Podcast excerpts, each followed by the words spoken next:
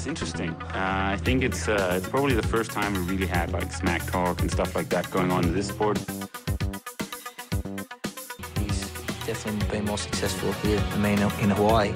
But I've beaten him up many times, and he knows that when all the people aren't around him patting him on the back and he looks at himself in the mirror at night when there's no one else, he knows I'm the real deal.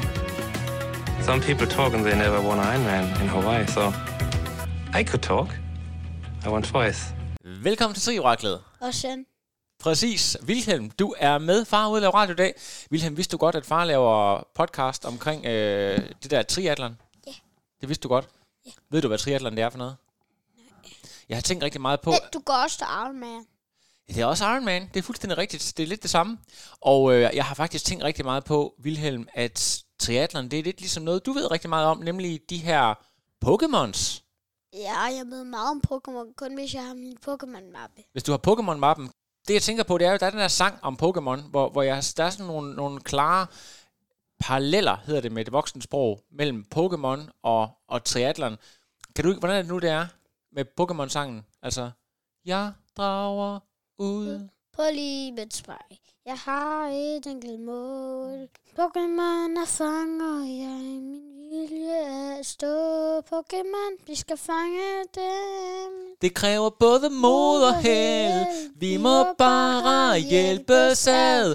Pokémon. Sådan. Og på den måde, så kan man tydeligt se, at øh, det kræver både, Mod og held. ja, og så skal man hjælpes ad, Hjælpes ad og... og man har et enkelt mål, og man drager ud på livets vej. Så det er mange ting, der også minder rigtig meget om triathlon. Der er jo faktisk også nogle sponsorer, der øh, hjælper med at optage radioen, og vores Hvad er sponsor, sponsorer? sponsorer, det er sådan nogen, der øh, er med til at betale for radioen, så bare ikke skal have penge op i lommen. Så kan det være, Hvorfor? jamen så øh, i stedet for at skulle Hvor betale, kommer de fra? jamen sponsorerne, de kommer fra Nordjylland, de hedder Fusion, og de laver tøj, cykeltøj og løbetøj, og Far, onkel Brian, han laver tasker. Onkel Brian laver tasker for Nike i Hongkong. Og Fusion, de sidder oppe i noget, der hedder Svendstrup, der bor, det er lige neden for Aalborg. De laver, og de laver cykelbukser og cykeltøj. Og så er der nogen, der hedder Med24, der laver alle mulige ting inden for sådan noget, man kan købe på et apotek. Det kan være medicin, og det kan være plastre og alt inden for... Jeg kan høre dig i mikrofonen. Ja, du kan høre mig. Det er fordi, at vi er forbundet her. Men nu skal vi jo have sat, øh, nu skal vi have sat den her episode i gang. Wilhelm, det kan være, at du... Prøv at trække vejret. Hvad hedder ham, der kan trække vejret sådan her? Der er Frater. Det er der, Freda. Ja, han siger. Wilhelm, kunne du, kan jeg få dig til at ønske glædelig jul til dem, der hører med på podcasten?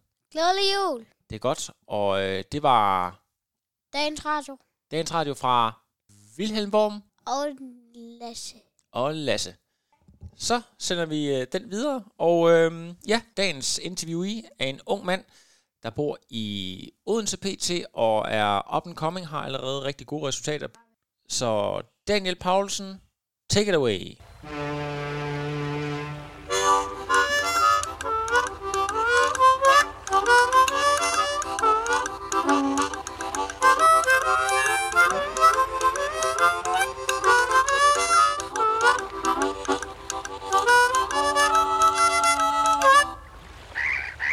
Daniel Paulsen, velkommen til øh, Trioraklet. En øh, ganske almindelig ung mand på 22 år, men stadigvæk med en del år øh, i sporten faktisk. Velkommen til, Daniel. Mange tak, Lasse. Og øh, jeg ved jo, at du øh, plejer at stå tidligt op om fredagen for at løbe klokken 6 om morgenen. Øh, den ugenlige langtur. Har du været ude i morges også, eller har du været inde på grund af vejret og, og de her coronarestriktioner? Ja, altså i dag har vi faktisk haft øh, okay vejr i Odense. Øh, men jeg har faktisk ikke været afsted her til morgen. Øh, Jeg skal afsted lidt senere, jeg har fri hele dagen på skole, så Så du valgte at sove lidt længere i dag, trods alt. jeg prioriterer lidt søvn der. Ja, og hvor langt skal du ud på? Hvor lang, sådan en, en normal tur, øh, det der med lange ture, det kan jo øh, være et vidt begreb i, triathlon-kredse. Det kan jo alt være fra 15 til 35 km. altså vi plejer jo gerne at være ude øh, nogle gutter her øh, fredag morgen kl. 6. Øh, på sådan noget mellem 15 og, og 25. Øh, det er sådan lidt forskelligt. Der er nogen, de kan godt lide at, at løbe folk hjem. Så kan man lige løbe lidt ekstra. Så får, så får man lige øh, et par kilometer. Kør i noget sådan øh, Strava Battle, jeg er gutter i, i Odense, for at, at lige se, hvem der lige har lukket flest kilometer om ugen. Er der, er der en lille kappestrid øh, der? Nej, altså vi har jo, vi har jo klubben inde på, øh, øh, på TK, inde på Strave derinde. Ja. Men øh, jeg tror ikke umiddelbart, nej. Vi er ret gode til sådan at, at presse hinanden øh, på andre måder end lige på, på kilometerfronten. Ja, vi, vi går meget med ind i, i den måde, I træner på i jeres gruppe der senere, men lad os lige prøve at få en lille smule background story på dig, fordi er det korrekt forstået, Daniel, du er først kommet til Odense her i løbet af 2020? Det, Præcis. Du, det er kom, du kommer fra den by, der hedder Gulager, som er en forstad til Esbjerg. Kan du lige prøve at beskrive for os, der aldrig har været øh, i nærheden af Esbjerg, hvad er Gulager for en by? Jamen, altså, Guld er egentlig bare en, øh, en mellemvejsby. Øh, når man skal til Varde, så, øh, så går der tog igennem øh, Guld stationsby. Øh, ellers er det faktisk ikke, øh, der ligger ikke engang et, øh, en dagligbrus eller noget. Øh, så det er bare en helt lille, en lille forstad til Esbjerg. Så hvis man vokser op som sådan en sportsglad ung mand som dig, der bare øh, har krudt i røven og, og skal derud af, hvordan er det så? Er det sådan, øh, så går man til, til fodbold, eller så kører man til Esbjerg for at dyrke sin passion? Hvad, hvordan er det egentlig? Jamen altså, jeg har egentlig dykket, øh, dykket fodbold og spillet fodbold ude i øh, Sæden Gulær øh, som, øh, som barn. Øh, så ja, der var lidt, øh, lidt cykling frem og tilbage. Øh, og ellers har mine forældre faktisk også været ret gode til at, at køre mig. Du opdagede jo ret tidligt, at du var et talent, og jeg ved, at du var inde omkring sådan forskellige ungdomslandshold. Altså, hvor tidligt, er det sådan, at du har spillet fodbold, siden du var en, en, en 4-5 år, eller hvordan? Øh? Ja, altså sideløbende med, med sådan noget som gymnastik, og så har jeg faktisk også gået lidt til, til ridning. Øh, Ja, øh, men og så har jeg spillet fodbold lige siden jeg kan, jeg kan huske det. Det her med at for eksempel at gå til ridning, det er jo sådan en lidt undervurderet sport. Det er jo, der er jo især rigtig mange piger, altså på, på meget højt niveau, lige sådan, når Den for eksempel kommer fra en uh, competitive uh, Jens Christian Østergaard fra, fra 1900's lille team, har også uh, uh, lavet uh, konkurrenceridning på meget højt niveau. Er det, er det noget, du føler, der sådan har bidraget til en sådan uh, muskulær udvikling? Ej, altså jeg var faktisk ret, øh, jeg var faktisk ret dårlig til at, ride. Okay. Øh, Jeg havde ikke rigtig noget, øh, jeg havde ikke, noget, ikke, ikke rigtig noget øh, rytme i kroppen. Øh, så det der med at skulle time sådan hestens måde at, at løbe på, det kunne jeg slet ikke finde ud af. Det var ikke lige dig. Øh, men øh, jeg hyggede mig med det sammen med min, øh, min mor og, og min søster. Ja. Men øh, det er så endt ud med, at jeg er blevet lidt bange for heste nu. Nå. Er du, har du haft det- nogle, nogle dårlige oplevelser med det? Det er jo relativt stort dyr jo. Lige præcis. Lige præcis. Altså, det, det, er jo det er mest det. Øh, Jeg har været ude med min mor øh, her for ja, nogle måneder siden, fordi hun har nemlig en hest. Øh, men jeg synes bare, det er, det er et kæmpe stort dyr. Øh, og så tænker man på, hvad den kan, hvad den kan udrette. Så er sådan lidt, ah, så, så bad hun mig om at holde den. Der var jeg gå helt i, i spåner. Det var, det var lidt grænseoverskridende. Ja, intimiderende simpelthen. Øhm, Ja. du, du nævner også øh, gymnastikken. Det er jo sådan en meget vestjysk ting. Altså gymnastik, øh, rytmegymnastik, øh, springgymnastik, de her forskellige rephold. Hvis jeg taler med, med folk herude, så er der ikke nogen, der ikke har dyrket gymnastik. Hvordan har det, er du også været inde omkring, er det ikke idræts efter skole og sådan nogle ting, du øh, har dyrket øh, gymnastik i forbindelse med? Nej, det er faktisk bare som, øh, som helt ung. Øh, jeg havde overvejet, at jeg skulle på, øh, på en idræts efter skole. Ja. Øh, så mellem ja, folkeskolen og gymnasiet. Øh, men så valgte jeg så at gå direkte til gymnasiet. Øh, så jeg har faktisk ikke haft øh, ikke øh, gymnastikerfaringer udover øh, som barn. Så fø- føler du, der er noget i den del, eller er det mest øh, den kondition fra fodbolden, du tænker, der bidrager til den øh, atlet, du er i dag, den meget, meget hurtige løber især? Ja, det, det vil jeg helt klart sige. Øh, det, det, har, der har udviklet mig meget, også med koordinationstræning og sådan noget. Ja, lige præcis. Jeg tænker på, i for, et, selve fodbolddelen, der øh, du er inde omkring ungdomslandshold og så videre, og må jo også være, ja, altså, øh, have været ret flittig med træningen, så hvis du sådan, i forhold til hvordan du træner nu, jeg ved, jeg følger med inde på Strava, jeg ser, du er en af dem, der ligger ret mange timer i din træning, hvordan vil du egentlig sammenligne den træning, du laver nu, og den dedikation til, da du var allerbedst med fodbold, øh, de her to forskellige verdener, hvis du kan prøve at, at snakke lidt om det? Jamen, altså, det er klart, at triathlon er jo lidt en, øh, en individuel sport, øh, hvor fodbold var lidt mere fællesskabsfølelse. Øh, men det er det, jeg synes, der er fedt ved at, have en masse gode øh, træningsvenner herovre i, i Odense. At det minder lidt om fodbold på det, på det træningsmæssige. Ja. Øh, så kan man selvfølgelig sammenligne det lidt med kamp og konkurrence. Øh, der øh, er triathlon jo individuelt, og, øh, og fodbold er jo så en, en holdsport. Øh, men det er klart, altså, vi trænede jo, da jeg spillede fodbold, der vi trænede jo stort set hver dag. Øh, og så var der jo, øh, ofte så var der træninger en til to gange om dagen. Øhm, og det, det minder jo lidt om det, som jeg, som jeg laver nu, øh, med en øh, morgentræning og så måske en, en eftermiddagstræning, øh, for at jeg kan nå at få trænet nogle timer i løbet af ugen. Okay, det lyder som, altså i forhold til så ung du var, du har jo, jeg tror du stoppede med fodbold, da du var omkring øh, 16-17 år, eller ja, 16 har du været, så det har været ja. i en meget, meget tidlig alder, du har været vant til stor træningsmængde, høj disciplin. Det må jo også gælde i forhold til, at I nok ikke øh, drukket så mange bajer som andre unge. Altså, har, har du været vant til at være sådan disciplineret i forhold til søvn, kost, alle de her ting også fra, fra en helt tidlig alder? Ja, det, det, har, det, har, det har været med til at præge mig ret meget.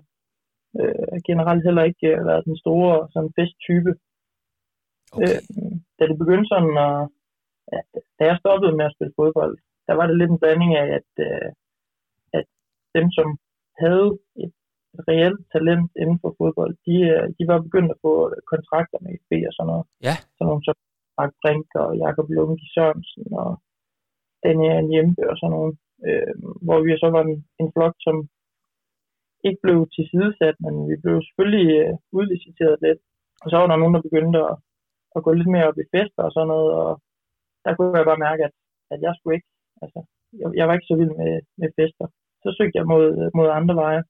Jeg synes, vi skal lige prøve at holde fast i den der. Jeg synes, det er super interessant, det der med, om det er en vink med en vognstrang inden fra sporten selv, fordi hele systemet lever jo også af at udvikle nogle talenter, og der er nogen, så kommer de til at spille Danmarks-serie, og, og kommer, eller det ved jeg ikke, første division kan de måske lige strække den til, og så altså, er der andre, der, der måske kan blive professionelle. Så det, der, der, der sker den der udvikling, eller udskillelse, mellem jer, som jo øh, har kendt hinanden siden øh, I var helt små, og rigtig gode kammerater og så videre. Det der opbrud, der sker, kan du lige prøve at, at sætte et på ord på det?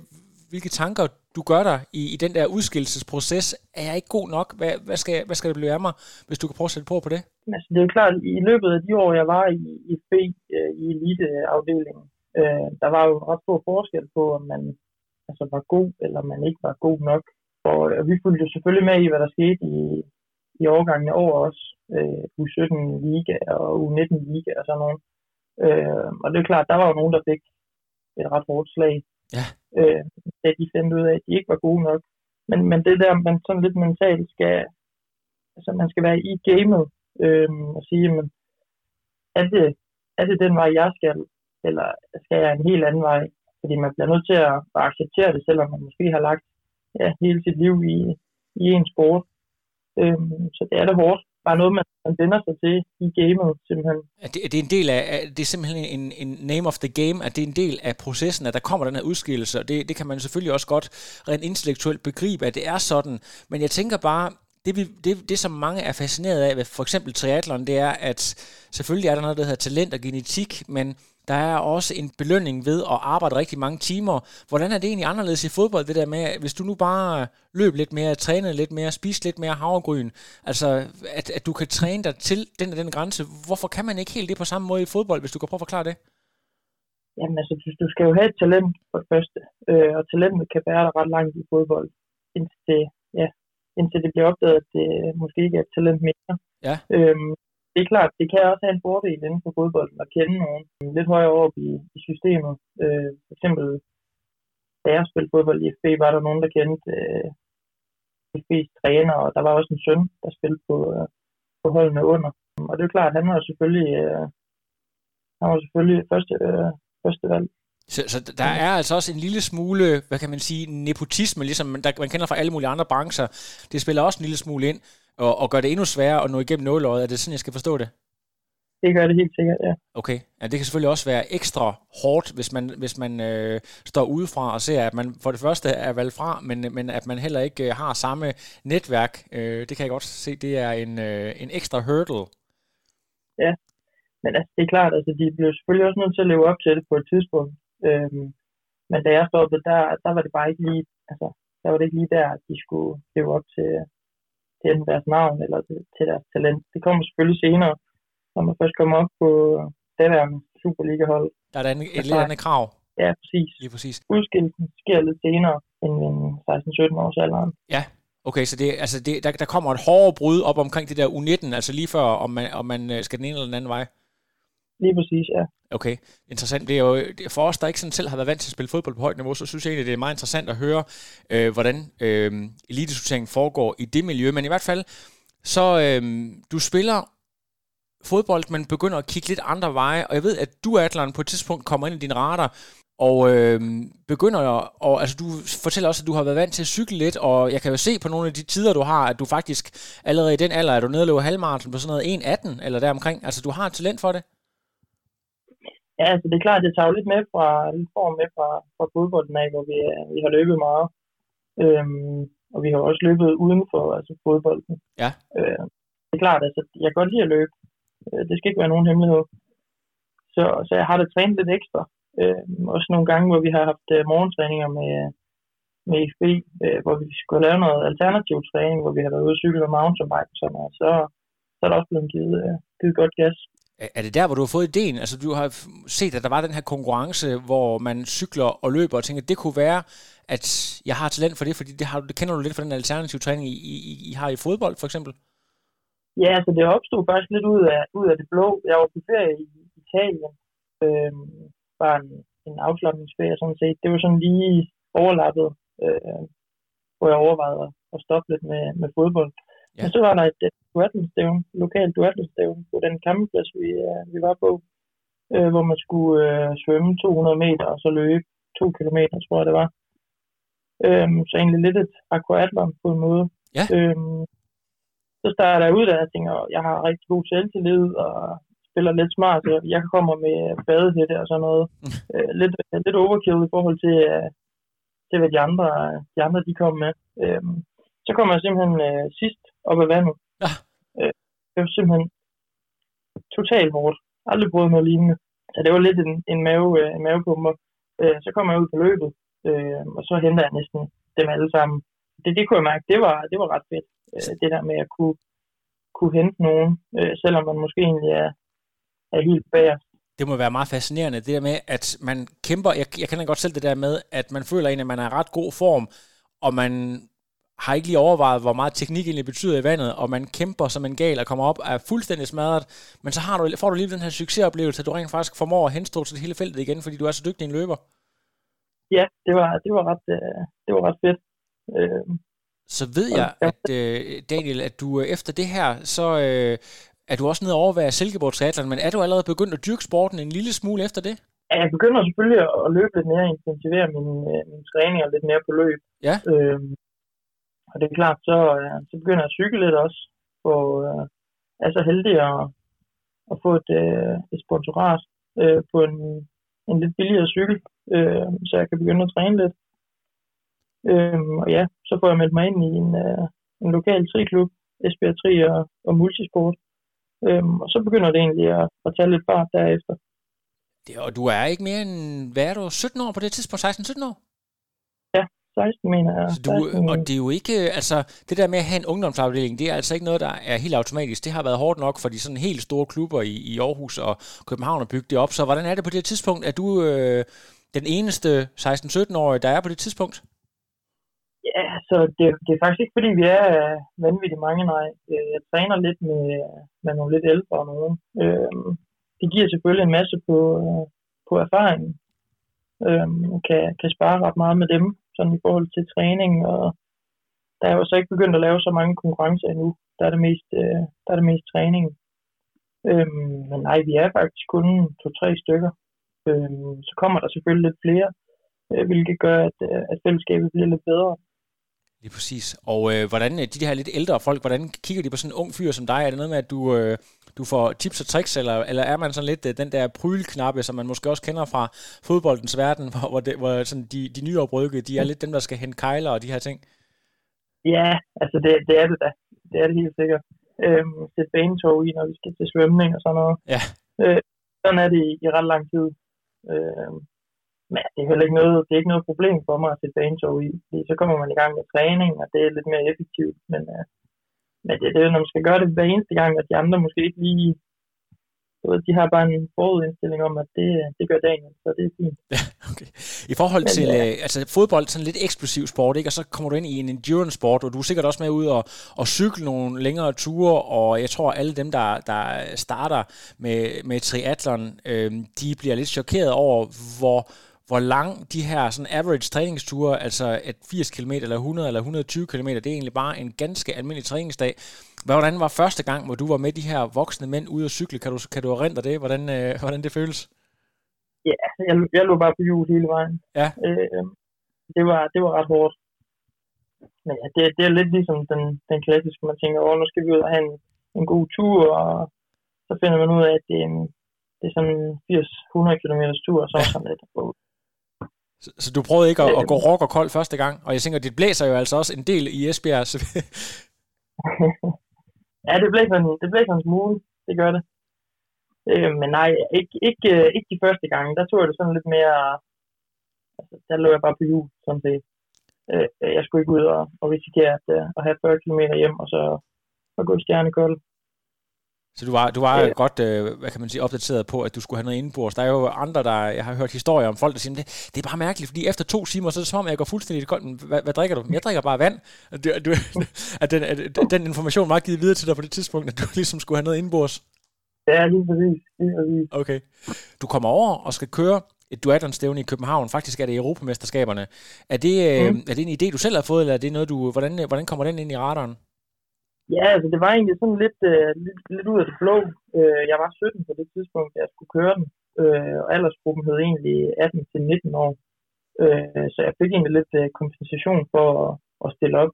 Øh, men, men ja, det var, det var på eget initiativ. Jeg havde kørt lidt, øh, lidt sprintstævner i, øh, mener det var Danske Invest 3-serien der. Ja.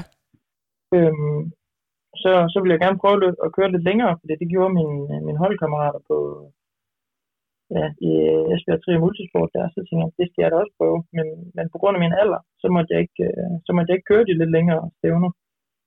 Øhm, så, øh, så endte det med, at jeg, jeg kørte EM Powerman der i 2016, mener jeg det var. Ja, lige præcis. Og du vinder, bliver europamester ret suverænt i, i, i den der unge alderskategori. Øhm, det er ikke fordi, at vi sådan skal grave op i fortiden, men så vidt jeg husker sådan et stævne, der var ret udskældt, fordi at der var altså nogle ting, der ikke sådan helt var, var styr på, og hvem der sådan lige har skylden, skal jeg lade være usagt, men kan du huske, at, øh, at du tænkte over det, da du var i konkurrencen, fordi du var helt ung og, og havde ikke ret meget øh, stævneerfaring, så, så var det overhovedet noget, du lagde mærke til, at, at der var nogle ting, der sejlede i forhold til selve afviklingen, eller var du bare så langt ind i konkurrencen, at det tænkte du slet ikke over på det tidspunkt? Ej, altså under konkurrencen tænkte jeg ikke så meget på det. Øh, der tænkte jeg mest bare på, på mig selv, sådan set. Øh, der var lidt på ruten og sådan noget lidt forvirring om, hvor man skulle køre hen. Øh, men, øh, men ellers så var det ikke, så kom jeg i mål der, så skulle man jo vente øh, rigtig mange timer, fordi så skulle sprintdistancen også først øh, løbe stablen. Men, øh, men det var faktisk første gang, jeg blev, øh, blev testet for doping, kan jeg huske. Ja. Det var lidt, øh, Then you know, then you know you, you made it. lige præcis, ja. Så tænkte jeg sådan, okay, nu er det, nu er det seriøst. Ja. Og det er fantastisk, hvordan, også det der med, altså, øh, man kan sige meget, men altså, europamester som 17, det, det lyder jo trods alt, at du går, du, du er gået lige fra nærmest på et år, og ikke altså være, fund, være vejet og fundet for let i øh, elitefodbold, og så skifter du sport, og så bliver du europamester. Det lyder lidt, øh, lidt for godt til at, til at være sådan. Ja. Altså, hvordan, øh, hvordan følte du på det tidspunkt? Altså, var det bare sådan, at tænke, det her, det er min sport, det her, det skal jeg bare meget mere af? Ja, det var faktisk startskud til det, ja. Altså sådan det, det reelle startskud. Fordi Ja. Der kunne jeg godt mærke, nu der har jeg faktisk et, et talent inden for, for det her. Øhm, det der med at kunne, kunne presse sig selv øh, til, til det maksimale. Øhm, Og du, det, det, er jo, det er jo så duatlon, du arbejder med her, men, det, men er det allerede på det her tidspunkt, der ved du godt, at det er, at det er triatlon, der er den ting, du, du vil satse på, eller hvornår, hvornår kommer egentlig, fordi der, altså, det, duatlon er jo, må vi også sige, altså en reel øh, mulighed, der har jo haft flere rigtig dygtige folk, der kun har sat sig på den disciplin, men ved du allerede der, at, at det er triatlon, du skal satse på, og, og måske de lange distancer? ja, det, det, det ved jeg godt, at det er. Ja. Øh, det er mest det der aspekt med, at jeg, jeg ikke gammel nok til at, at køre det lidt længere distancer og sådan noget. Ja, okay. Øh, selvfølgelig også fornuftigt nok i og med, at min krop den, øh, den heller ikke er, er så udviklet endnu på det tidspunkt. Du gør Ja. simpelthen det, at, at, at i forhold til det der med alder, at allerede øh, året efter 2017, så er det altså Ironman Copenhagen, så du er kun lige fyldt 18 år, må det, må det jo være. Lige præcis.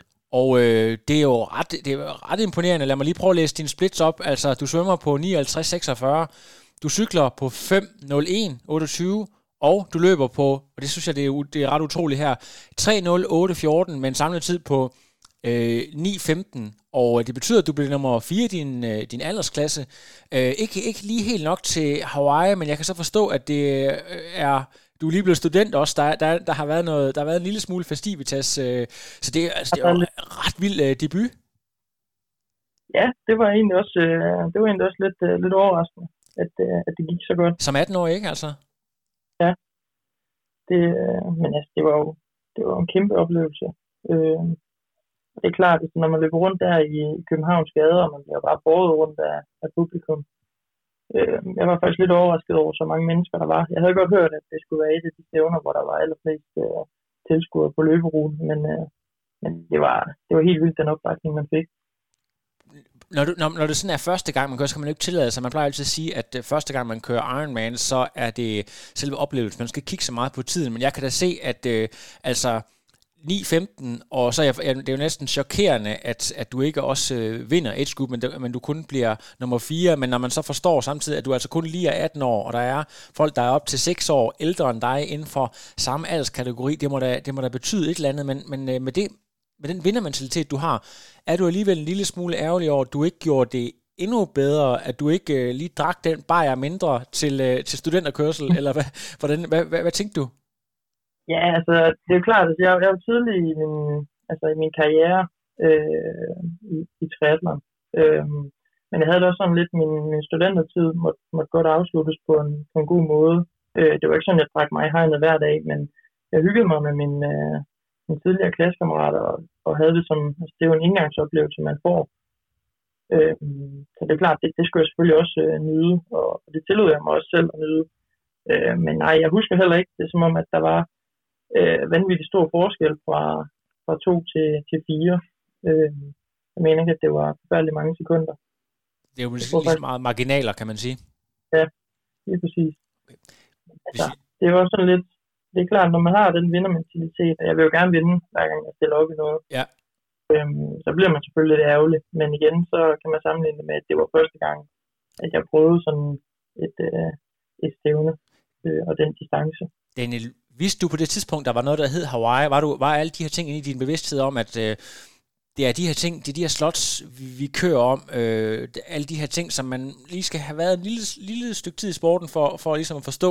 Var det allerede inde på din radar, at, at det var en mulighed for dig? Ja, det, det var det helt sikkert. Okay, det endte også med, at, at vi kørte hjem samme aften øh, hjem til, til Esbjerg der, med min, øh, min familie, der havde været og støtte mig og sådan noget. Men så var det alligevel sådan lidt, fordi vi vidste jo godt, der var sådan en roll down. Øh, så hvis, øh, jeg mener, der var to slots det år Ja. øh, til Hawaii i min aldersgruppe. Øh, og vi vidste jo godt, der var den der roll down. Øh, så vi var rundt øh, på stævnen der, efter jeg var løbet mål, så var vi rundt og spørge, sådan, om de vidste noget om det, uh, officials og sådan noget. Og nej, det kunne de ikke sige noget om, og så prøvede jeg at finde dem, som havde vundet øh, første og anden pladsen der, for, for at høre, hvordan det var ledes, øh, om de valgte at tage den. Fordi så kunne det jo godt være, at der var en, en mulighed. lige præcis. Øh, men det endte så med, at vi kørte hjem, fordi det lød ikke som om, at der var den store, den store opbakning til, at, øh, at det ville ske, at, øh, at de ville sige nej til deres plads. Øh, men så sad jeg alligevel sådan lidt på vej hjem og, og tænkte lidt over det, og tænkte nu hvis, og hvad nu hvis, der var nogen, der sagde nej, og, og min far havde det lidt på samme måde. Øh, øh, han var også med over at se det der. Øh, så endte det med, at dagen efter, så kørte vi øh, til København igen. Det tager alligevel tre timer at køre fra Esbjerg til, Altså, I København. kørte simpelthen hele vejen fra Esbjerg til København, i tilfælde, at, at du skulle øh, få et rolldown-slot? Ja. Hold da op. Okay. Øhm, selvfølgelig, man kunne jo bare have overnattet der, men det er jo det, man skal tage en beslutning, og så Ja. var vi taget hjem. Så var det alligevel sådan lidt, mm, man fortrød det lidt, og min far han ville hellere end gerne øh, køre, og det var faktisk min fars skyld, at, jeg kom derover igen, for jeg havde sådan sagt, nej, det, det behøver vi ikke, og sådan noget, men, øh, men så tog vi lige på sådan en, en far søn tur derover til, ja. til København. Øh, udelukkende for at deltage i, øh, i øh, fejringen. Øh, det endte så ikke med, at, øh, at øh, de sagde nej. Men øh, så havde jeg fået den oplevelse med jo. Lige præcis, og så den der spænding, der var, det kunne jo, altså det er jo en, en helt reel mulighed, hvis du bliver nummer 4, øh, ret sandsynligt, så jeg synes da faktisk egentlig, det var en rigtig, rigtig fornuftig beslutning, men lad os lige prøve at springe frem til allerede næste år. Øh, jeg ved godt, at vejrforhold og sådan noget kan spille ind, men man kan jo se, at du allerede har rykket dig rigtig meget. Øh, 57-44, Altså, to minutter hurtigt næsten på svømningen, og så kommer det helt store spring, altså 4,48 på cyklen, og så løber du en lille bitte smule langsommere, hvilket selvfølgelig også er naturligt, når man har øh, presset lidt hårdt på cyklen, men, men arbejder du mere metodisk, eller er det bare øh, længere tid i sporten øh, fra, fra det ene år til det næste, hvis du kan huske det? Ja, så det er klart, altså, jeg, jeg cyklede jo det første år, der var det 5.05 eller sådan noget. Øh, det er klart, det er jo ikke godt nok, hvis man kan, hvis man kan sige det sådan, hvis man vil være med. Øh, så det er klart, der bliver arbejdet en del med, med cykelformen, øh, i og med at det også er den disciplin, der tager, der tager længst tid. Nemlig. Øhm, og der jeg kunne rykke mig mest. Det er lidt, lidt sværere på løb, øh, når jeg i forvejen havde løbet en ret, øh, en ret habil tid. Øhm, men ja, det, det er klart, at anden år, der, der blev jeg så ramt af lidt krampe øh, på, øh, på løberuten, øh, som også gjorde, at jeg, at jeg blev nødt til lige at, at strække lidt ud. Er det noget med, nu har jeg læst en, en lille, jeg har, jeg har, jeg har smugkigget lidt på en artikel, der er skrevet om dig, hvor øh, dine forældre velmenende kommer til at øh, råbe til dig, at du lige er nødt til at, at løbe op, fordi der ligger en foran dig, fordi de ikke lige har forstået, at der er de her øh, rolling starts, øh, hvilket faktisk måske øh, gør, at du får lidt mere krampe, end du måske burde have haft. Kan du selv fortælle historien? Ja, lige præcis. Altså, jeg tror, vi har 6 km tilbage. Øhm, og så, øh, så råber min, øh, min mor, bare og min kæreste og søster til mig, at øh, jeg har jamen, jeg har et halvt minut op til, til førstepladsen, tror jeg, de råber. Øhm, og det bliver altså bekræftet i lidt længere henne af ruten, hvor min, øh, min øh, svigerfamilie står og råber, at jeg, at jeg er lige efter ham, og jeg mangler 30 sekunder. I det jeg så lige løber over en øh, tidstagningsmåtte øh, kort tid efter, som så viser, at jeg faktisk er, jeg mener, jeg er to minutter foran. Øhm, men, men jeg vidste godt, hvem jeg skulle, øh, hvem jeg skulle holde øje med. Øh, det var Lasse Høj øh, Christensen fra... Ah, Aalborg-drengen. Eller han er faktisk han er fra Horsens eller Aalborg? Ja, jeg mener han er fra Hors, men tror i Aalborg. Ja, lige præcis. Det er sådan, det er. Øhm, så jeg vidste jo godt, hvem jeg skulle, hvem jeg skulle holde øje med, at han lå forrest. Øhm, så da jeg, da jeg kom op til ham, så, så prøvede jeg sådan at, ikke at rykke lidt, men jeg prøvede sådan at, at trække lidt fra. Øhm, det er lidt mentale aspekt i det. Men, øh, men ja, så, så gik jeg så lidt i krampe. Øhm, og så, øh, ja, jeg fik så løb, løbet den hjem, men det viste sig jo, at jeg var, at jeg var nogle minutter foran Lasse øh, på det tidspunkt. Så du kunne ånde lidt op, men, men øh, man kan jo næsten forestille sig, det er meget et scenarie, at øh, du allerede havde været foran og har løbet dig til en krampe, der, der så gør, at du var nødt til at gå i mål. Det havde jo været fuldstændig ubærligt. Ja, det havde været sådan lidt, øh, det havde været lidt hårdt. Ja. Det havde, det. Jeg skal, lige, Øhm. jeg skal bare lige forstå, øhm, jeg ved, du på et tidspunkt i karrieren, jeg ved ikke, om du stadigvæk gør det, arbejder sammen med OOB, altså kendt som Art of Bubblegum. Øh, er du øh, inde under sådan en, øh, et, et, et systematisk coachingforløb på det her tidspunkt? øh, ja, på, på det tidspunkt er jeg, Ja, og er det Alexander selv, du har som træner, eller hvem, øh, hvem laver din coaching? ja, det var det. Hvis man kommer ude fra triathlonsporten og øh, ikke er vant til det der med at have en coach, det var i hvert fald noget, der overraskede mig, det der med, at stort set alle havde en træner. Var det en, altså en, en personlig træner? Hvad, hvad, hvad sådan ændrede sig mest i forhold til, da du kom ind og, og fik nogen til at vurdere din træning i forhold til, hvordan det havde kørt tidligere, hvis du kan forklare lidt om det? Altså, det er klart, strukturen i det øh, er en af de ting, som, som jeg synes var ret fedt. Ja. Øh, og det der med, at man kunne få noget feedback på, øh, på træningen.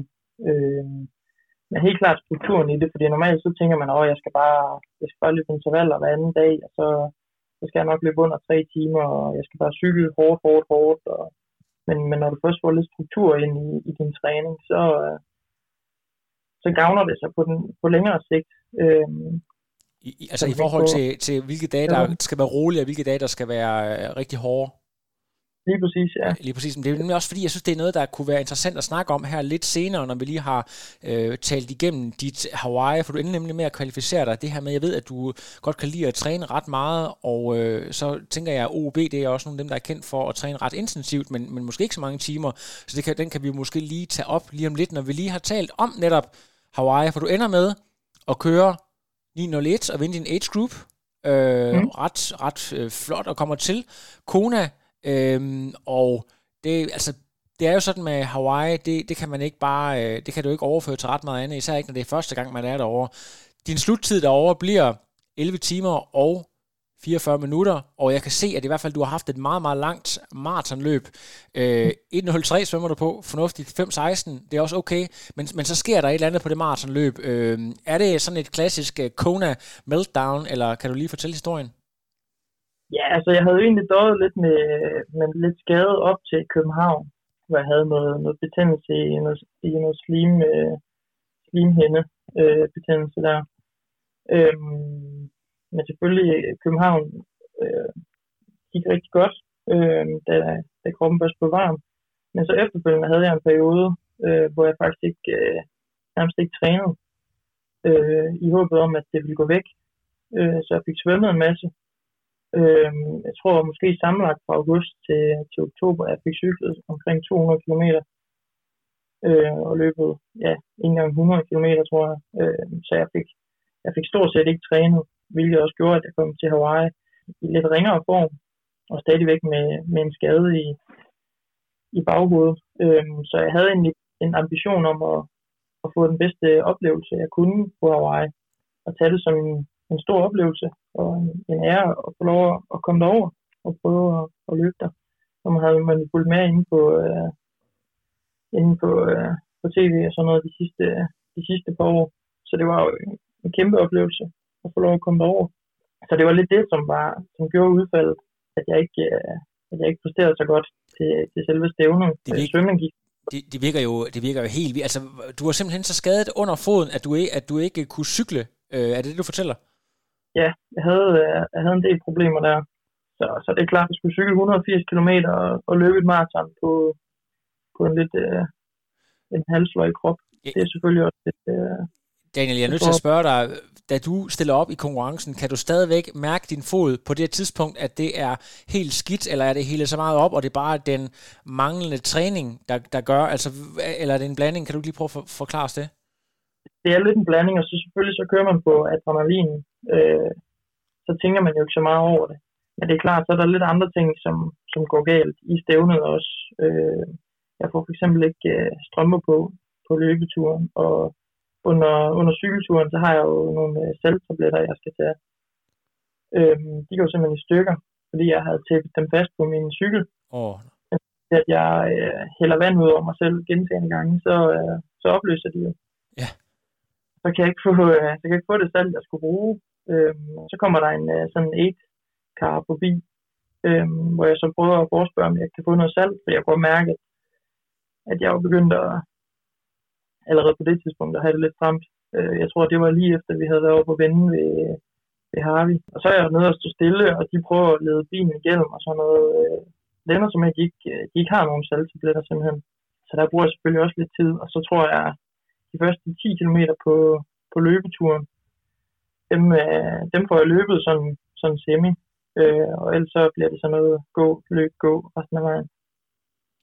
Altså, en, en atlet som dig, Daniel, der, der har den der vinders øh, mentalitet med, at du kommer for at præstere dit absolut bedste. Du kommer ind i den her konkurrence velvidende, at det kommer du ikke til under nogle omstændigheder. Det, har du ikke, det, altså, det kan du ikke på grund af skaden. Du har heller ikke trænet nok til det jeg ved godt, at du har set det i fjernsynet og synes, det er en ære at være der, men er, er det ikke svært at sætte sit hoved op til, at man ikke kan præstere, man bare skal, skal være en af de andre, et, hvad kan man sige, et, et nummer i rækken. Hvordan, øh, hvordan får du overbevist dit hoved om, at, øh, at du skal fortsætte, i, når du ikke kan gøre det, du gerne vil?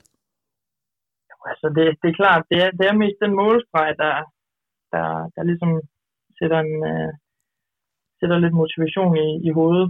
Specielt da vi var ude ved Energy Lab, der hvor jeg gik, øh, og havde stof. De stod jo og delte stof ud, øh, våde håndklæder og sådan noget, som man kunne, øh, kunne få rundt om sig selv, og jeg, havde, jeg kunne allerede mærke, at jeg var begyndt at blive øh, rigtig forbrændt øh, flere steder. så kom jeg endelig i gang med at løbe lidt. Det er klart, det giver selvfølgelig lidt på, på motivationen. Jeg havde min, øh, min familie med derovre, min kæreste og min øh, søster og mor og far. Og de var selvfølgelig begyndt at blive lidt, øh, lidt urolige for mig, fordi de vidste jo godt, at jeg måske ikke øh, nu lidt plejede at, at være så langsom, hvis man kan sige det sådan. Øh, de havde selvfølgelig håbet at se mig lidt før øh, ved målstregen, så de var begyndt at gå ud på ruten, fordi der var mange, der, der dehydrerede og måtte, øh, måtte køres tilbage til startområdet i, øh, i ambulance og sådan noget. Øh, og der var de selvfølgelig nervøse for, at det var, at det var mig. Så jeg havde, jeg tror, jeg havde 6 eller 7 kilometer igen, da jeg var begyndt at, at, at løbe igen, øh, hvor jeg så møder min far ude på ruten, øh, hvor jeg sådan spørger ham, hvad, hvad laver du her? Øh, midt ude på, på motorvejen. Der blev jeg selvfølgelig sådan lidt, jeg blev lidt sur faktisk, fordi det eneste, jeg havde i hovedet på det tidspunkt, var bare, at jeg glædede mig til at komme ind og se dem inde ved, inde ved målstregen. Ah, okay, så det ødelagde ja. faktisk lidt det du, altså den, øh, kan man sige, vision, du havde i hovedet, at du regnede med, at når du kommer derind, så, så kommer den der store, øh, hvad kan man sige, forløsning i kroppen, og den havde du faktisk ikke brug for lige der? Nej, det havde jeg faktisk ikke, fordi der var jeg begyndt at løbe igen, og, og, og sådan få noget rytme i gang. Så siger min far så, at, øh, at min kæreste og min mor, at de står længere nede af motorvejen. Og det mødte jeg så lige kort, kort tid efter, hvor jeg sådan, jeg blev ikke skuffet, fordi de, de ville selvfølgelig støtte mig og, og hjælpe mig i mål. Men du ved, når man har sat det i, hovedet, at man glæder sig til at se dem inde på, inde på målstregen, så var det sådan lidt et, et setback, man fik der. Ja, men, men Øhm, hvordan kom du så, altså du, du fik det, ja, altså du fik det vendt alligevel måske? Ja, altså, de, øh, min søster, hun stod og ventede inde på, inde på målstregen. Øh, det var selvfølgelig ret rart. Min far, han endte så med at få et lift af en øh, tilfældig på motorcykel øh, ind til målet.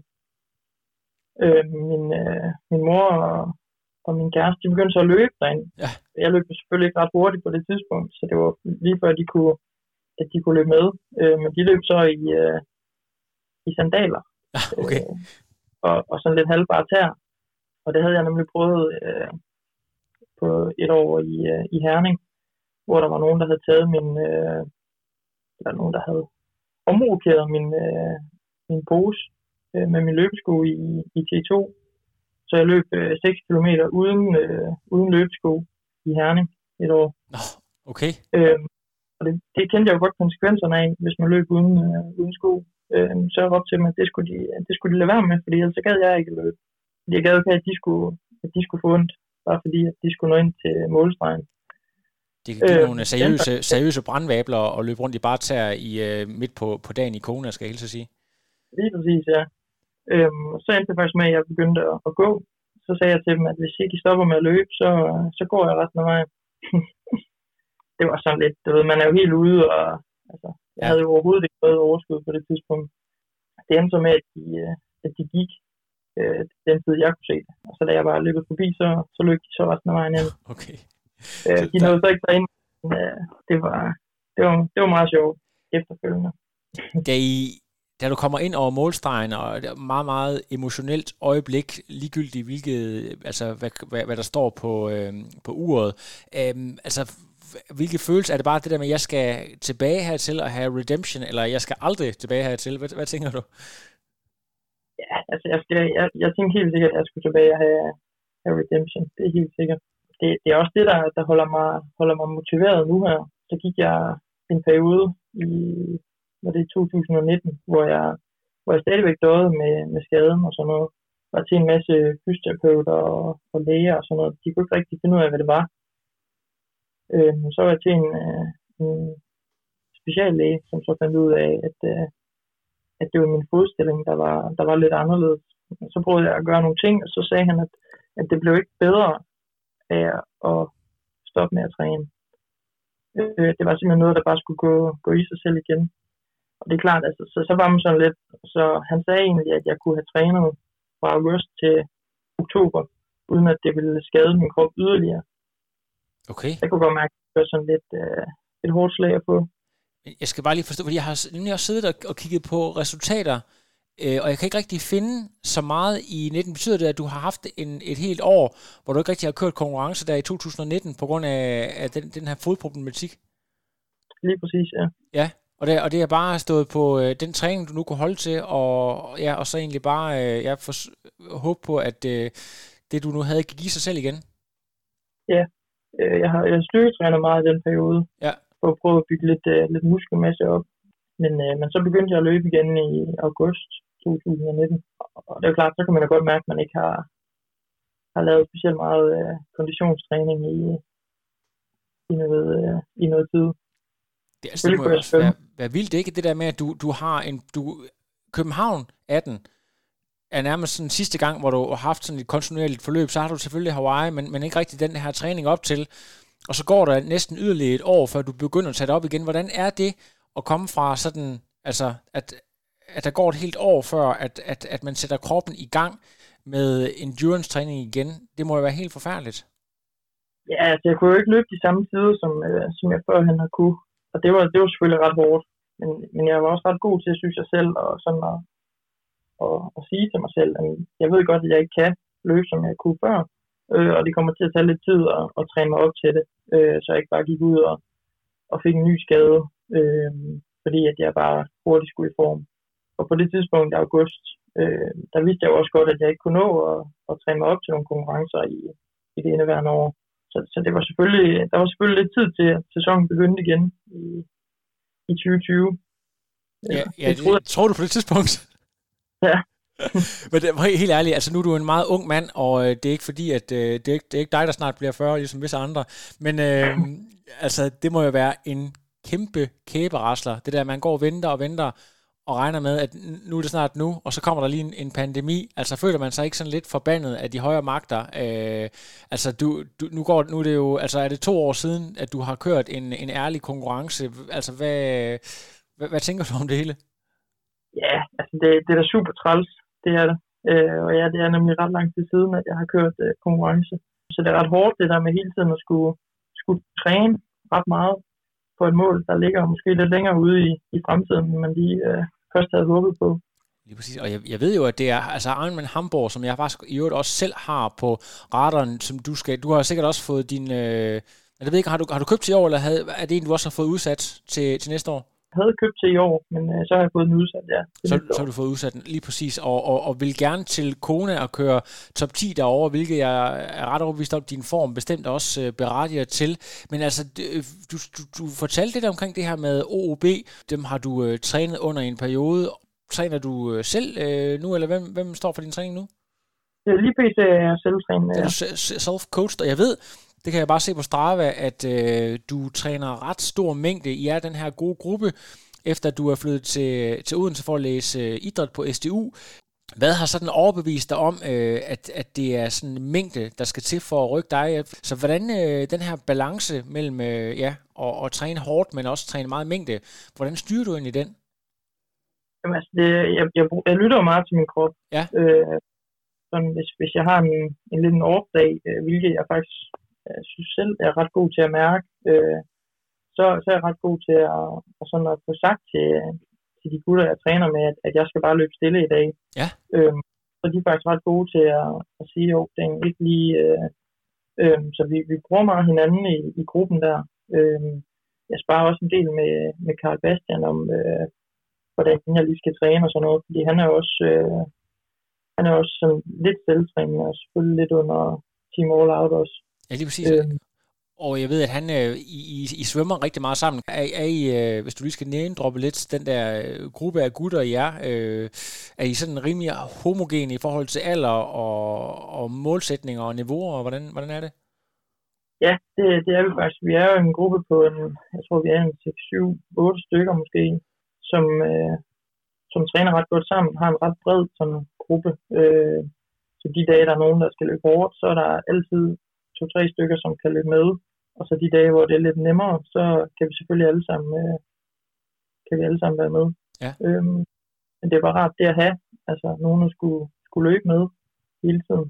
Så jeg, jeg løber i, i princippet aldrig selv, hvis jeg, hvis jeg har lyst til at løbe med andre. Altså dit niveau på i hvert fald løbet må jo være så godt, at du også vil kunne tage ind og løbe med Øh, SDU, øh, elitedrengene, øh, Daniel, Miki, alle de her. Er det noget, du benytter dig af nogle gange at, at få noget ekstra intensivt der, eller hvordan foregår det?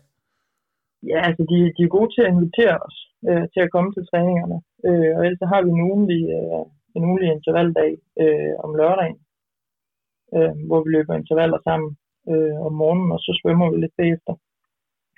Øh, det er klart, de, de er jo ret, øh, de er jo ret hurtige, øh, så der får, man, øh, der får man lidt sved på panden. Det kan, være, det kan jo egentlig være, at vi bare allerede nu skal, sådan, øh, jeg tror folk kan godt lide at høre om, hvordan andre lidt strukturerer. Du er jo studerende, og i og med, at vi har haft sådan et specielt år, hvor, hvor I sikkert også har haft del fjernundervisning, så har du meget kunne strukturere din egen træning. Så er det, er det helt forkert, at du ligger sådan på den gode side af 20 timer om ugen? Det er ret typisk. Hvordan, hvordan strukturerer du egentlig sådan en, en træningsuge? Jamen altså, det er klart, når, nu her når corona ikke lige sætter en stopper på, på alle sådan fællestræninger og svømmetræninger, så, øh, så svømmer vi gerne øh, øh, fem, fem gange i ugen, sådan cirka, øh, på de gode uger. Øhm, og ja, ellers så, så er det lidt løst, så løber jeg gerne fem gange også. Øh, løb kan man jo gøre, ja, stort set ja, hele tiden. Ja, lige præcis. Altså fem gange om ugen, så det er en, en lang tur der fredag, og så har du øh, et eller to intervalpas, og så resten, det er måske sådan noget øh, mellem... Ja, sådan noget aktiv restitution. Ja. Øh, vi har faktisk lige nu, øh, når vi får lov at træne med, øh, med 3 timer SDU øh, om lørdagen, så har jeg både øh, fællestræning med Odense Triathlon Klub om øh, tirsdagen, øh, som også er intervaller. Og så, øh, og så om lørdagen, som også er intervaller. Så det er klart, altså, det, de andre løbeture er ret sådan øh, nedtonet i, i tempo. Det er ret... Øh, I forhold til sådan en specifik off-bike løb, er det, øh, er det noget, I praktiserer sammen, er det mest noget, du gør øh, selv, når du sådan... Det er jo efterhånden et stykke tid, siden du har været tæt på en konkurrence, hvor det måske har været relevant at træne det, men, men er det noget, I, I stadigvæk øh, lige genomfrisker? Hvordan er det med det? Ja, altså lige nu er det ikke så meget, øh, øh, der, der laver jeg ikke så meget off-bike. Øh, det er lidt mere, når vi kommer lidt før, lidt før sæsonstart. Ja. Øh, så begynder jeg at intensivere øh, off-biken lidt mere. Øh, og ellers er det, det er mest det der, hvis vi har været ude at cykle om søndagen, så kan man tage en løbetur efterfølgende. Øh, men det er ikke fordi, jeg sådan tænker, okay, nu skal jeg ud inden for de næste 5-10 minutter. Øh, jeg kan godt trække det en time, og så stadigvæk mærke det i, i benene, at jeg har været ude at cykle. Ja, præcis. Du øh, kommer ud fra øh, den jyske vestkyst, og sikkert også øh, opdraget til, at øh, det er bedst at komme ud og få noget vind på næsen. Men jeg ved, du er blevet meget glad for Swift og kører en del konkurrencer. Hvordan øh, det der med at, at sætte sig op, har du øh, nogle tip til folk, det der med, hvordan, øh, hvordan plejer du, og er det noget med, jeg blev altid Faxe Kondi Booster. Jeg ved ikke, hvad du, øh, hvad, hvad du øh, kører bedst på. Jamen altså, jeg har jo, jeg, jeg kører ret godt på, på Pure Powers produkter. Det er rigtigt. Øh, Pure Power. Du er Pure Power-dreng. Ja, lige præcis. Deres, øh, deres vingummier med, med cola, det er, det er en sikker vinder for mig. Ja.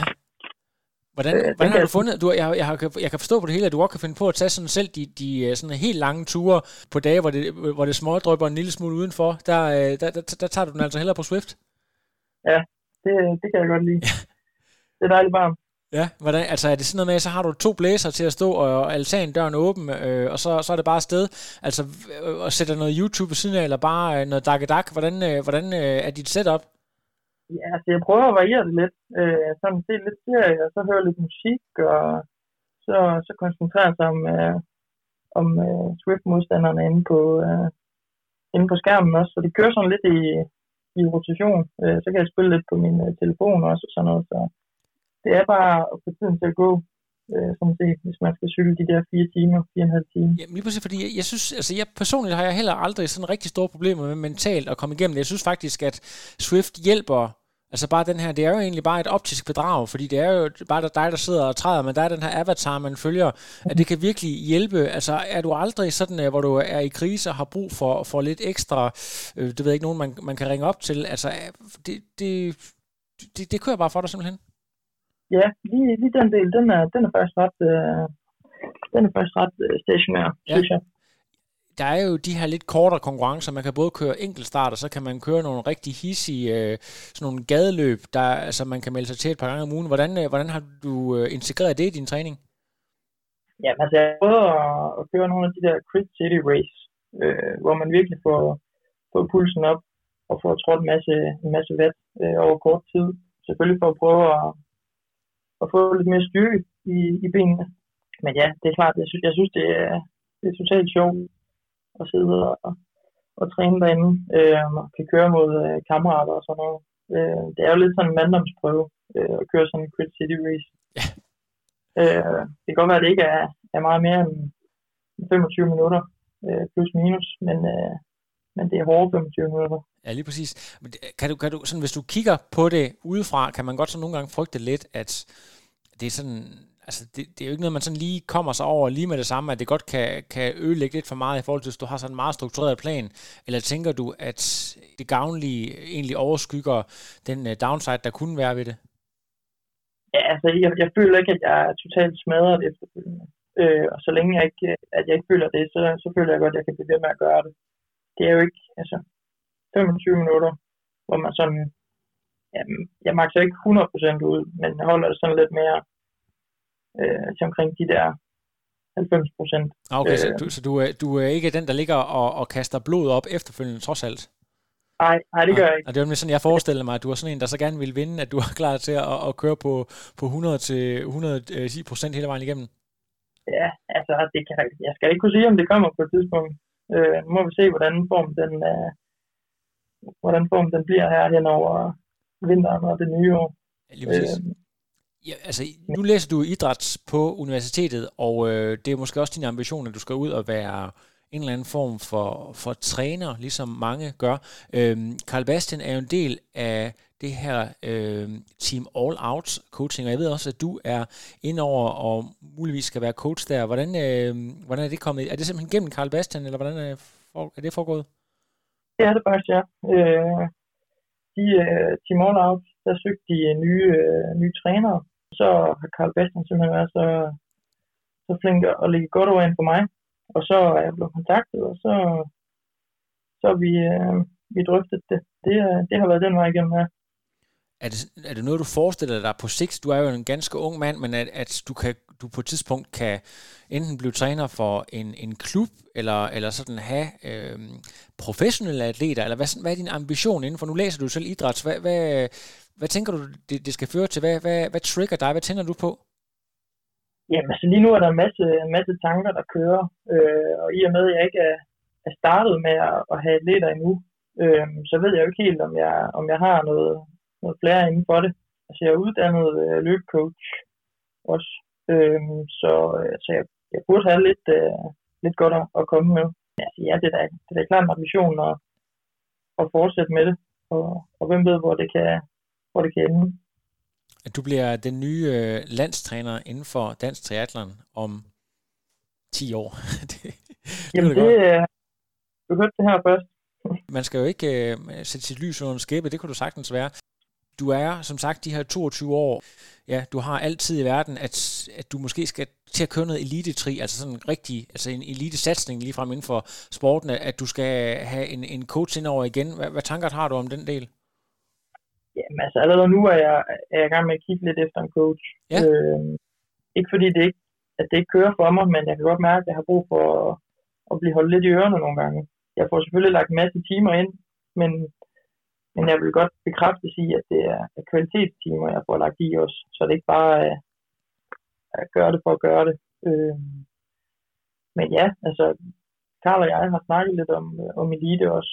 Øh, nu er vi selv begge to øh, tilmeldt Ironman-stævner næste år.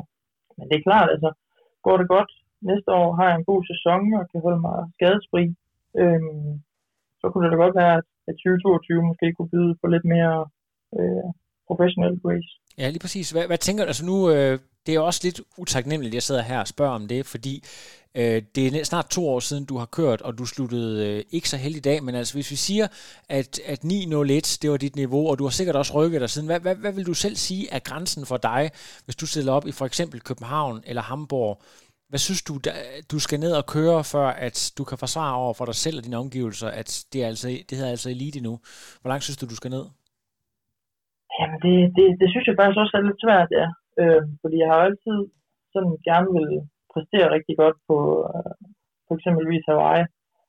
Øh, så det, jeg tror egentlig mest bolden, den ligger sådan der omkring. Altså hvis jeg får et, et rigtig godt resultat på, på Hawaii, øh, at jeg så, at jeg så vil sige, okay, næste skridt for mig vil være at køre professionelt. Så det handler Øh. måske mere om en, en præstation, som du synes er helt støbt, hvor du er i toppen, end en egentlig tid, der sådan definerer, at, at det er grænsen for dig, kan man sige. Eller at, at du afslutter et kapitel, kan man sige, og er klar til at gå videre til det næste, kan man måske nærmere sige.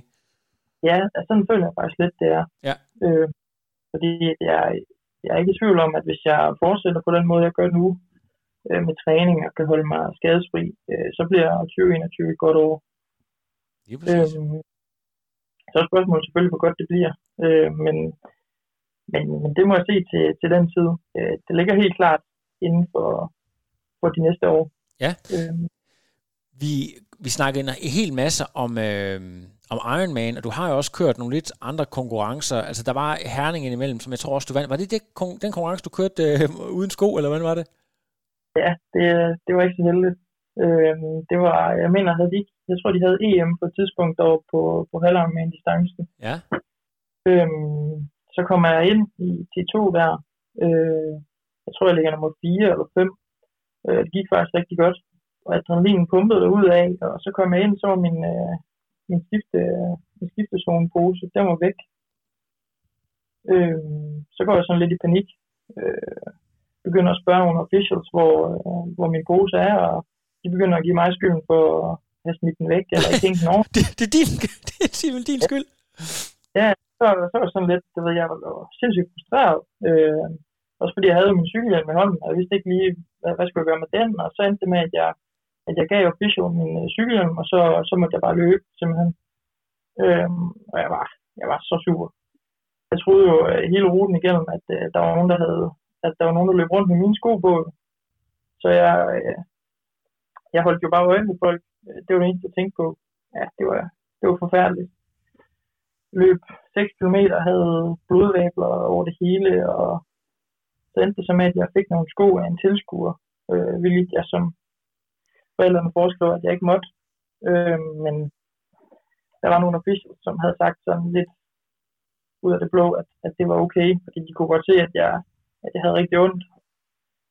Øhm, og så stod øh, Rasmus Duberg, landsholdstræneren der, han stod, øh, han stod ude på ruten og, og råbte til mig, at jeg skulle, at jeg skulle tænke mig om, øh, og at jeg ikke kunne fortsætte i hvert fald, hvis jeg, hvis jeg løb uden sko. Øh, og mine forældre kunne jo også godt se, at det var helt galt, så de var sådan, de var på vej op i byen for at købe nogle sko til mig, og, men det måtte de jo heller ikke, og det var, det var lidt en kaos, øh, en kaos race. Så Du, du ender med at, se- at få et par... Hvordan, hvordan finder man nogle sko, der overhovedet passer til en, spørger jeg bare lige. Altså er du sådan en, der har en, en, en størrelse, som rigtig mange bruger, eller hvordan? Ja, altså jeg bruger sådan nogle 44 og 44 Ja, okay. øh, der var, der var en, øh, en, venlig, øh, en venlig gut, som, øh, som lånte mig et par, et par sko, øh, et par helt ude, øh, udtrådte sko. Øh, men altså, jeg kunne, ikke, jeg kunne ikke mærke mine fødder i forvejen, øh, fordi de simpelthen var så, så ødelagte. Altså, lad Så, mig, men lad, mig det- bare, lad mig bare lige sige, jeg kan ikke lige huske, hvad, nu har jeg ikke lige split på, hvad du ender med at løbe, men altså din samlede tid er jo øh, 4.42, og jeg tror den er også, du faktisk vinder den der ungdomskategori, så, så det er jo alligevel ret imponerende, at du på trods af alle de her ting, kan hive en ret fornuftig præstation øh, i land. Ja, ja, det, ja. Jeg, jeg ved faktisk ikke engang, hvad jeg, hvad jeg endte med at, at blive. Øh, jeg var ret skuffet, Ja. Og, så specielt efter løbet der, så øh, jeg skulle jo have min, min pose igen jo. Øh, der må, det måtte jo være et eller andet sted. Øh, jeg kunne ikke selv gå, øh, så min kæreste hun gik op i, i skiftezonen og kiggede, om den hang deroppe. Den hang så på aller sidste, øh, aller sidste række. Helt uåbnet.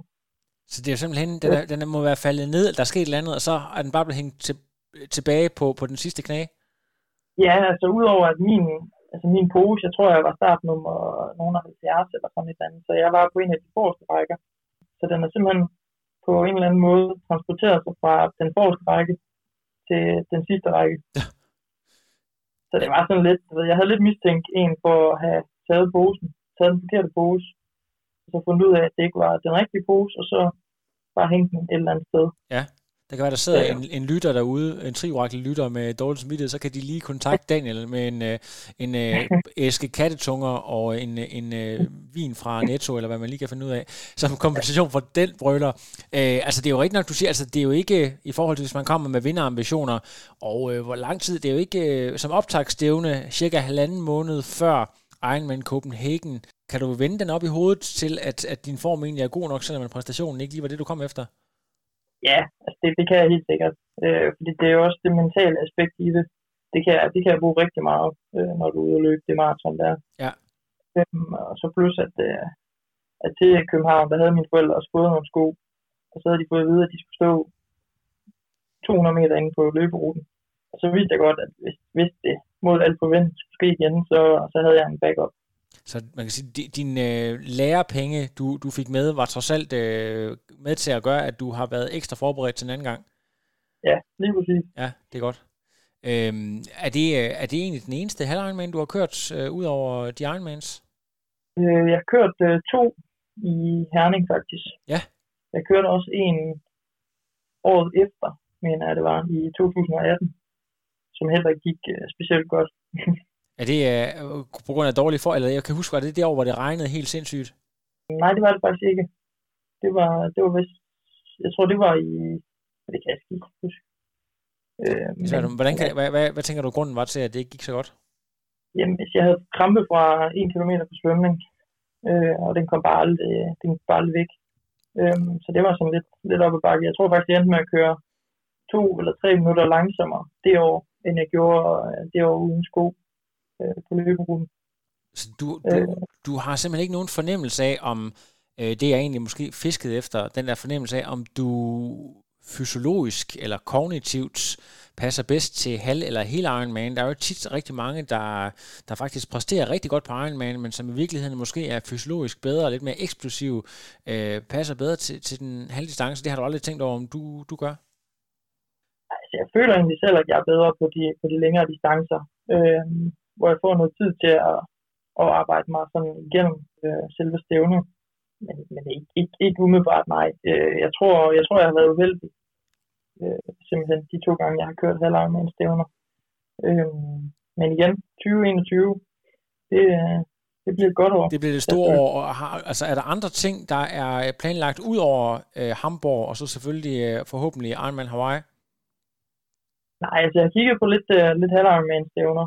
Øh, men jeg skal lige have det, have det timet, sådan at jeg kan, at jeg kan præstere godt til, til Hamburg.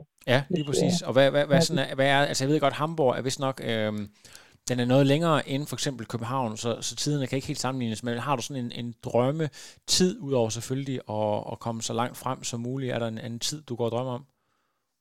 Jamen altså, det, det, det er sådan lidt, når man sidder og leger med, med, med tids, øh, tidstagerne inde på, øh, på noget triathlon calculator og sådan noget. Ja. Så 8, 8.45 8.30 vil jeg gerne køre. Ja, det, det lyder også øh, som en, øh, en mulig vindertid, i hvert fald hvis du kommer, kommer derned omkring. Øhm, jeg tror simpelthen, Daniel, at jeg er derude, hvor jeg ikke har flere relevante emner, i hvert fald. Vi kunne sagtens blive med at snakke om øh, Esbjerg øh, kontra Odense og alle mulige andre ting, men det skal nok være for en anden podcast, så er der også tid til, at du kunne komme tilbage igen næste gang og fortælle om, hvordan, øh, hvordan det er gået i for eksempel Hamburg. Jeg er rigtig glad for, at der kommer øh, en ung atlet ind og fortæller om øh, vejen ind i sporten, og øh, hvor vi lige fik talt lidt om, om dine oplevelser med blandt andet Hawaii og den der lidt, lidt spøjs oplevelse i Herning. Og så skal jeg også lige huske at sige til dig, det ved jeg er vigtigt for de unge, hvis man gerne vil følge med dig, så har du både en Facebook-side og en Instagram-side, er det korrekt? Det er helt korrekt, ja. Ja, hvordan, øh, er det bare eller Daniel Paulsen ja. Triathlon, eller hvordan er det? Daniel Paulsen 3 hedder den nu. Det hedder Daniel Paulsen 3 på Facebook, og hvad hedder den på Insta? Det samme? Øh, ja, det gør det. Det er godt. Så det er ind og finde den handle, så kan man følge med i Daniel. Jeg tror faktisk allerede, du har over 2.000 følgere, Daniel, så det er egentlig okay. Ja, det, det er jeg rigtig glad for. Det er, det, sådan er det at være en ladies man. Øhm, kan du hilse i, i Odense, Daniel, og, og tusind tak. Det, det skal jeg nok. Det er godt, Daniel. Kan du, kan, du, kan du hygge dig og have en rigtig god weekend? Tak og lige måde. God weekend til dig også. Hej. Hej. No, I am done. Another. I'm done. I have no power.